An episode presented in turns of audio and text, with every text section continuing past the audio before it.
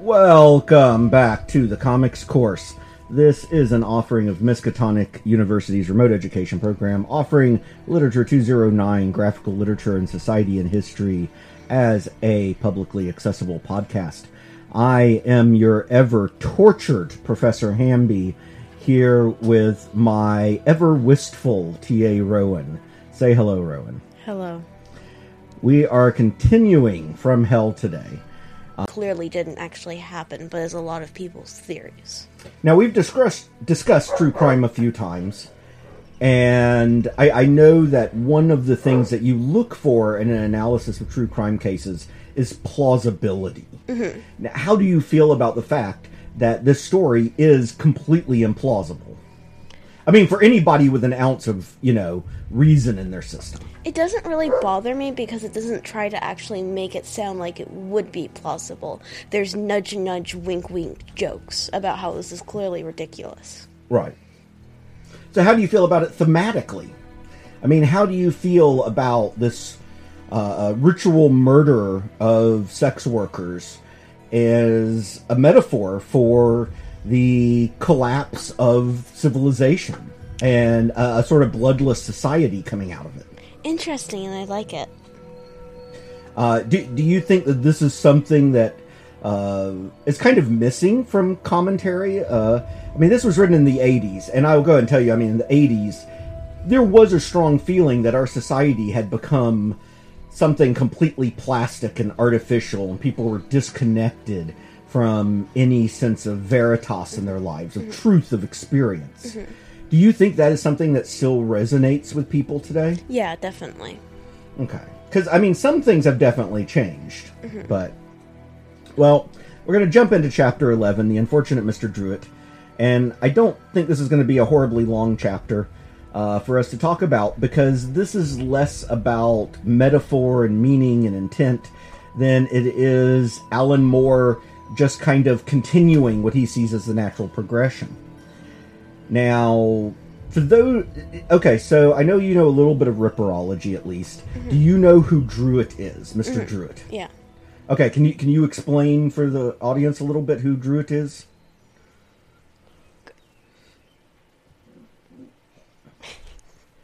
You have that look of, I know it, but now that somebody's asking me it, my brain has totally frozen. Yes. Okay. I apologize. No, that's okay. That's a natural reaction, I think. Well, as we open these pages, we see people playing cricket, mm-hmm. which as an American, I do not understand the appeal of cricket. I don't think I'm capable of it. Mm-hmm. Somewhere along the way in my DNA was written that I love apple pie and don't understand cricket. Not that apple pie is uniquely American, folks. The British had it before America was ever founded. Anyway, Druitt was an actual person who was a teacher. He was a cricket player and indeed was a fairly big name in the cricket world. Mm-hmm. Now, admittedly, he didn't become one of the big names of the early professional cricket world, but he played with a lot of them. Mm-hmm. And he was a member of multiple clubs, including traveling clubs. He played field hockey also. But and so he was definitely an athletic sort of chap. Mm-hmm. And was somebody who lived for cricket. In fact, he ended up being both the president and treasurer of his cricket club. He was also a barrister and taught at a boys' school. And that's all we get of him at first, is just seeing him out there at the field a little bit.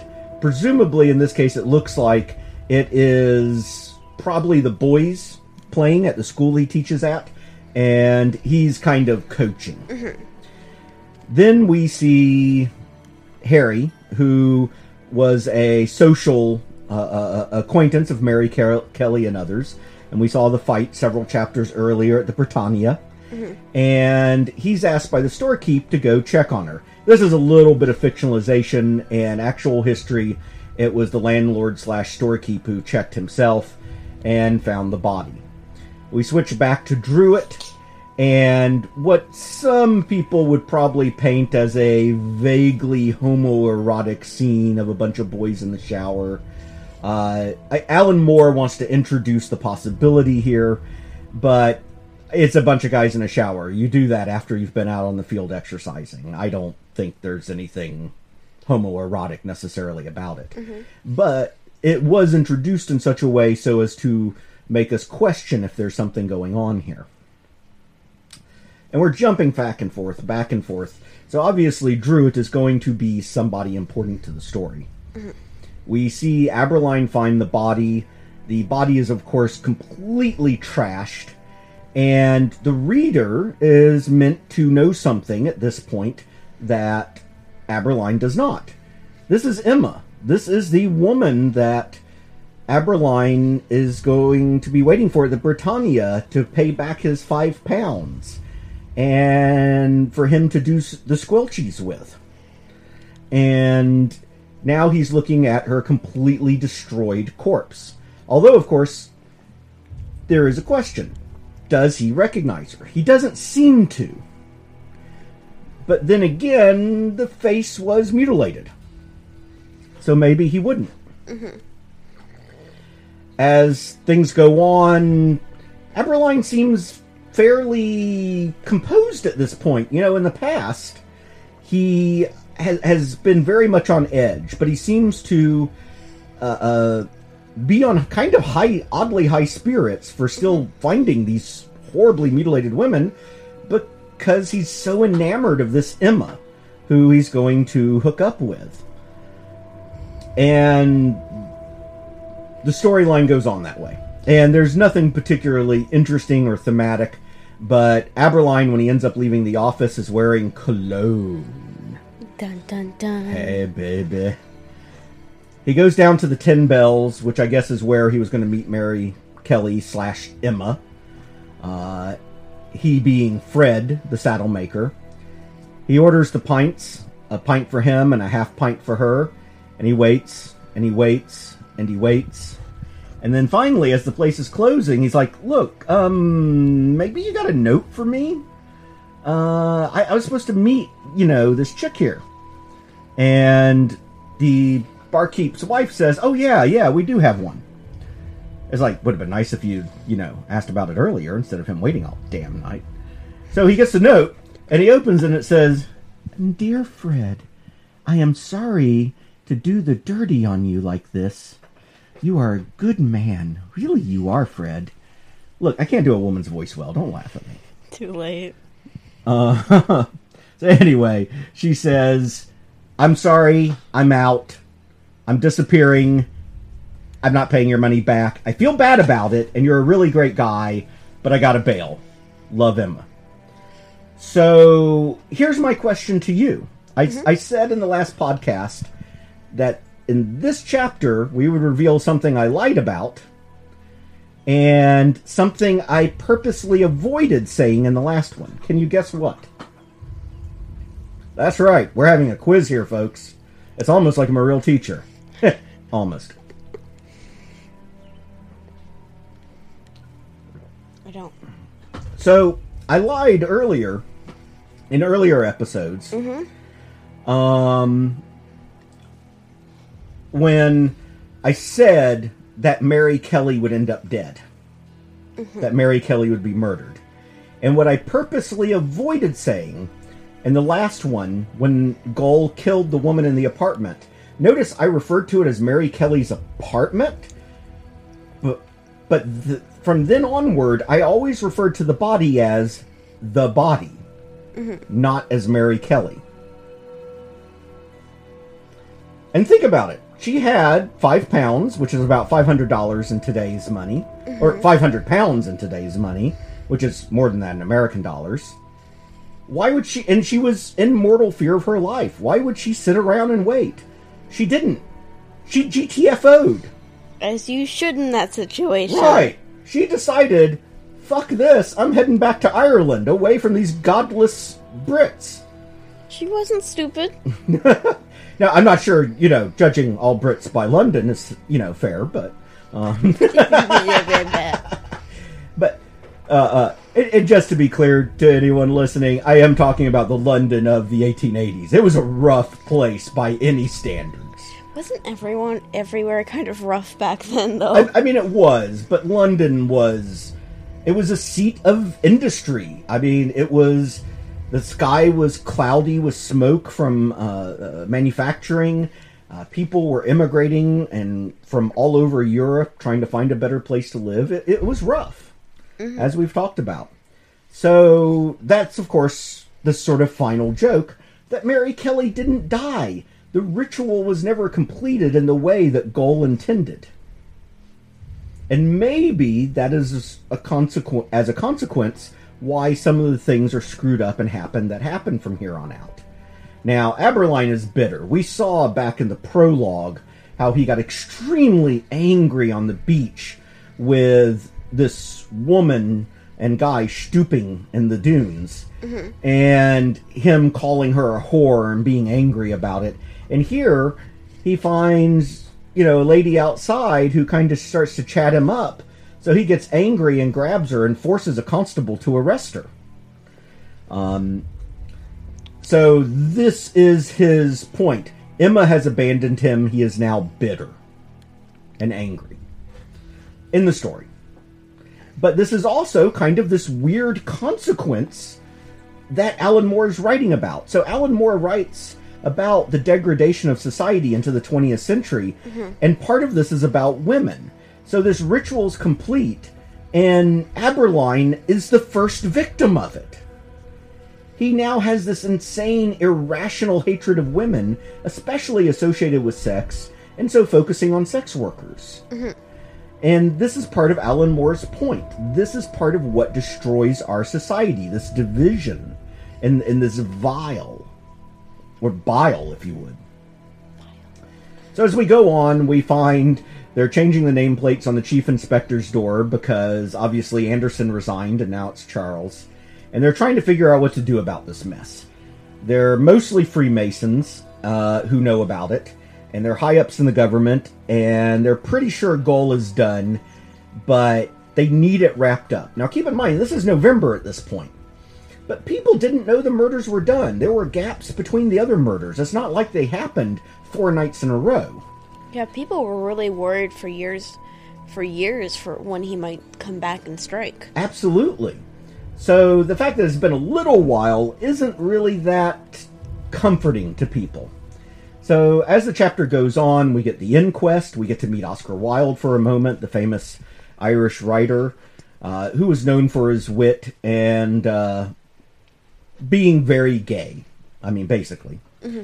And we just keep going. The storyline keeps going as we see these people milling about from the inquest. We see the consequences of the inquest. We see Druitt actually meet Goll. And Goll just has this complete psycho look on his face, like he's become detached from reality. Perhaps because his ritual did not work right and he did not give the offering that he thought he was giving. Just to be clear, by the way, when we did last see Mary Kelly alive, she had other women visiting, and since she had lost the key, people were free to come in, and they had come in. One of them had come in and just crashed at her place for the night, and that's who Goll murdered. Mm-hmm. One of the women we had seen previously. So Goll is wandering around, and he seems detached in the... Freemason leaders at the police department say that he seems off. Something is gone, broken in his head. But he is physically healthy. As the storyline goes on, basically, Druitt is fired from his position at the school. Mm-hmm. Historically, this happened because of something improper. We don't know what, historically, mm-hmm. but it was implied that perhaps he was homosexual. And perhaps even had a relationship with one of the male students. Here in the story, it's framed that he kissed a male student. And he says, well, it was just an affectionate peck on the cheek kind of thing to encourage him. They say, that sounds like you're a butt pirate. We're firing you. What? Is that too indirect? Should I be cruder? No. Okay. So he's fired for being a butt pirate, which I'm now going to use repeatedly because it's making you cringe.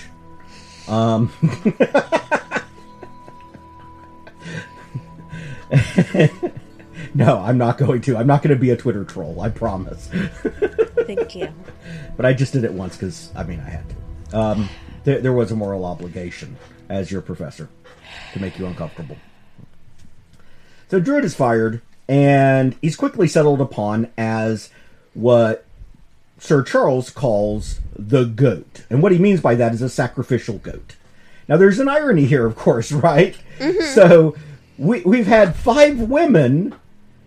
It was supposed to be 4, then became 5, used as sacrifices to this insane Masonic ritual mm-hmm. for the Godhead by Sir Goal. And now, suddenly, we're having a man sacrificed as a scapegoat for Goal himself. Yeah. And basically, they're going to frame him for being Jack the Ripper. Now, there are some flaws with this. Now, what precedes takes what we know from actual history and adds to it. So let me tell you what we know from actual history. So Druitt was let go of his job. He was despondent. And he was later found in the Thames with rocks in his pocket and a substantial amount of money, and which was believed to perhaps be a severance from the school. Mm-hmm.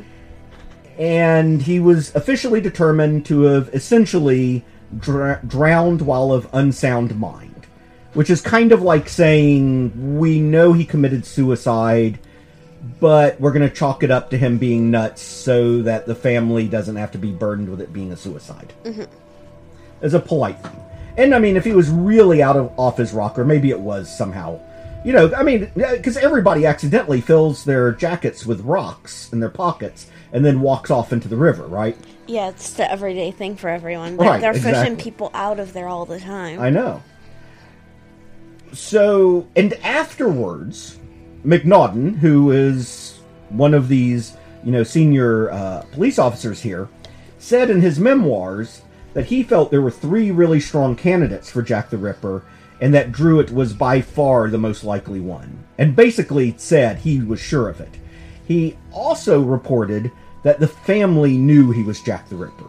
However, that's hearsay, and there's no evidence the family ever actually said that. Yeah. So this disparity is something that Alan Moore is jumping on to utilize for the story. And indeed, we see some constables prominently wearing Freemason rings getting Druitt's real friend to help.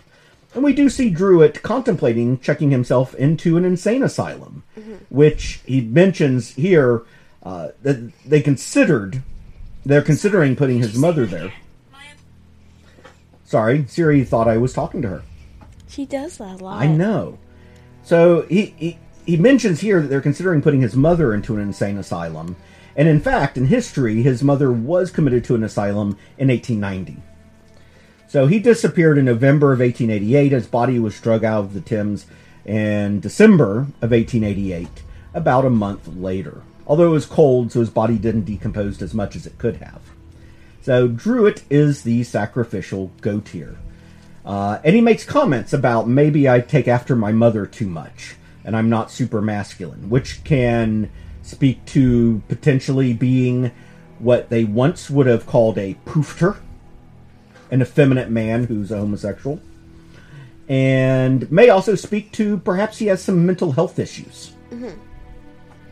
Both of these are very possible. So at the end of it, he's basically been drugged, they put rocks in his pockets, and they throw him in the river. And it's done. And there we go. I think that might be the shortest From Hell chapter we've done, 20 minutes. Oh, definitely the shortest. They're normally pretty long. Now, the next chapter gets pretty wild, and I'm looking forward to it. And I don't mean Oscar Wilde. In fact, butt piracy is done as a topic. Now, Alan Moore likes bringing these things up because he has been very upfront over the years that he is a very sex positive, and for him it ties into the whole magic stuff. And he kind of likes making people who are too tightly wound uncomfortable. And I kind of love that about him, actually. And nothing, just to be clear, if anybody it wants to take personal offense at my sense of humor, don't transfer that to Alan Moore. He is not slagging on homosexual men at all. what he's doing is reflecting the reality of the culture of Victorian England, which legitimately considered being a homosexual man a death penalty offense, which is completely psycho, but it was the culture of the time. But it's true that that was a thing. Right. And I do want to put a plug in.